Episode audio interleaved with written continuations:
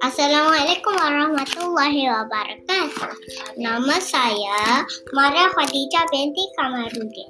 Hari ini kita akan baca Sayang-Sayang Nabi. Bismillah.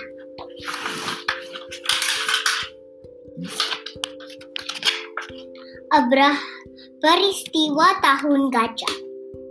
Abrahah adalah seorang raja beragama Nasrani. Abrahah memerintah kerajaan Habisyah. Abrahah memiliki kerajaan yang luas. Angkatan tentera Abrahah, terutama tentera bergajahnya, sangat dikenal kerana kekuatannya. Abrahah berasa iri kerana ramai orang berderak-derak untuk beribadah di hadapan Kaabah. Lalu Abrahah membina Kaabah baru di negeri.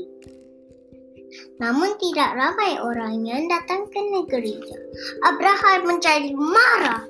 Dia merancang untuk menghancurkan Kaabah di Mekah.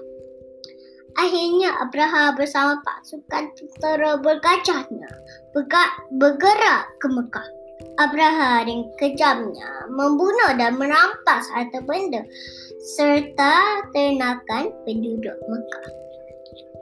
Abrahah dan tenteranya semakin menghampir Kaabah. Pada saat genting itu, Allah Subhanahu wa ta'ala mengirim burung ababil yang membawa batu. Setiap burung membawa tiga biji batu, sebiji di parut dan dua biji di kaki.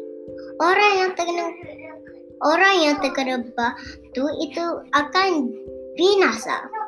Tumbuh mereka hancur seperti daun-daun kering yang dikoyak-koyak. Abrahah dan bala tenteranya akhirnya dibinasakan oleh Allah Subhanahu wa ta'ala. Nabi Muhammad sallallahu alaihi wasallam dilahirkan tidak lama selepas kejadian itu. Itulah cerita Sayang-Sayang Nabi. Bye bye.